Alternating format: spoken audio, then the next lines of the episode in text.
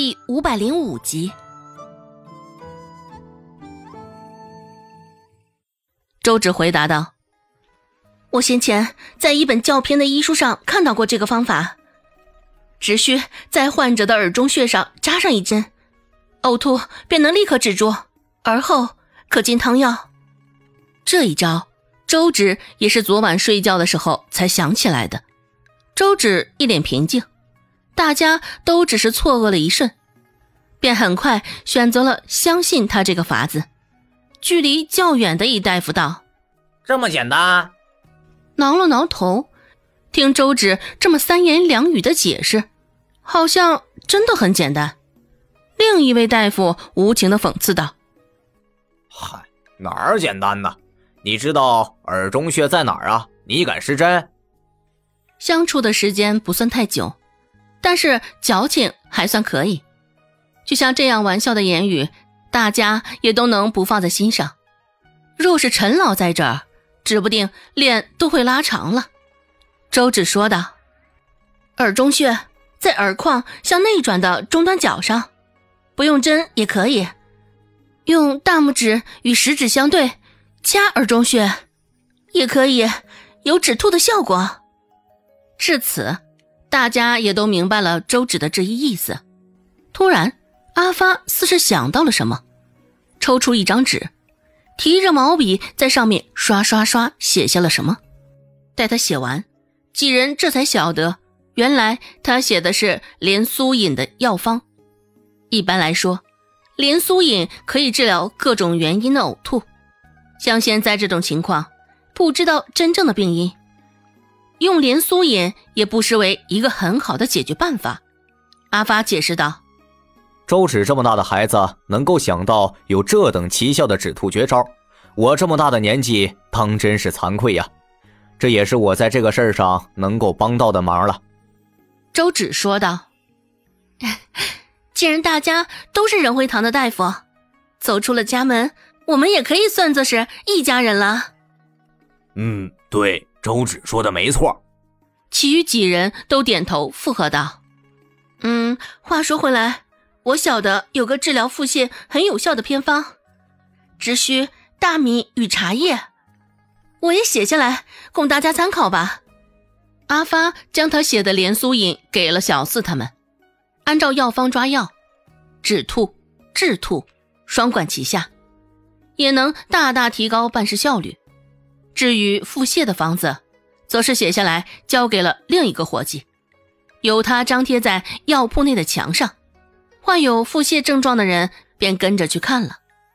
大多都是不识字的，那伙计便在那堵墙边一遍一遍地念着那上面的偏方。尽管腹泻的人离开了大半，还是有不少呕吐的人排着长队。周芷叹了一口长气。至少现在有法子了，也不算是那般盲目了。周芷捏着一根细长的针，见眼前的大娘吓得眼睛都开始直了。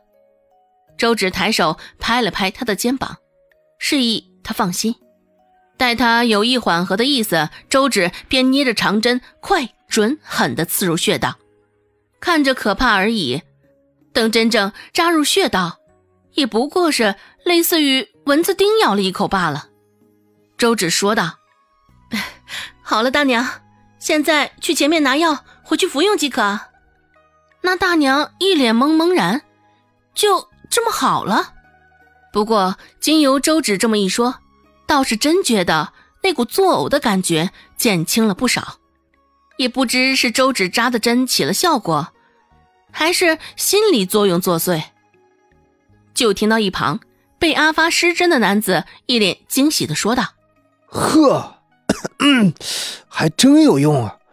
我这原本都快到喉咙口的东西，感觉你这一扎，立马给顺了下去。”阿发说道：“这也是我们药铺周芷想出来的法子，有效果啊就行了。”说着，阿发还往周芷的方向投了一个赞赏的目光。忙活了大半晌。这条长队这才短了不少，在这中间还有不少后加入的人，原本骂骂咧咧的进门，只是看到离开的人都喜笑颜开的夸赞，又是一脸错愕，搓着手等待着到他。原本因为腹痛的折磨，董庆海的脸色也是沉得难看。现在看到药铺里这样的现象，他的脸色也好转了不少。人会堂，当真是像周芷说的一样，济济一堂的像一大家子呀。少了陈老，董庆海见此现在也甚是欣慰。周芷忙的就连口水都没有时间喝上半口，嘴唇干燥的，现在起了一层硬硬的皮。周芷舔了舔嘴唇，继续下一个。捏着细针，放在火上烤了烤。周芷正要给下一人扎针时，门口突然走进了几个眼熟的人。哎，温志安、蔡贺，哎，顾寒生来了。顾寒生看到顾寒生那张过为帅气的脸，周芷愣了一下。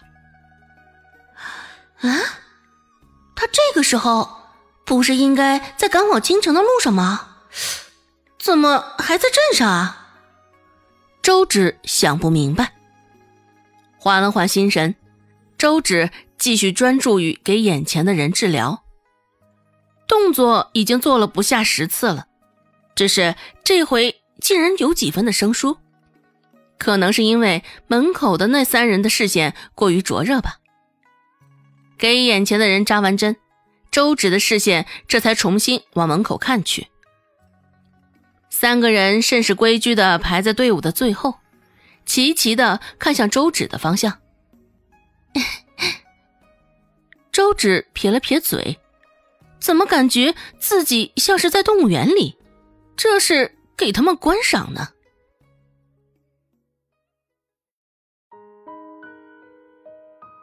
本集播讲完毕，感谢您的收听。感兴趣，别忘了加个关注，我。在下集等你哦。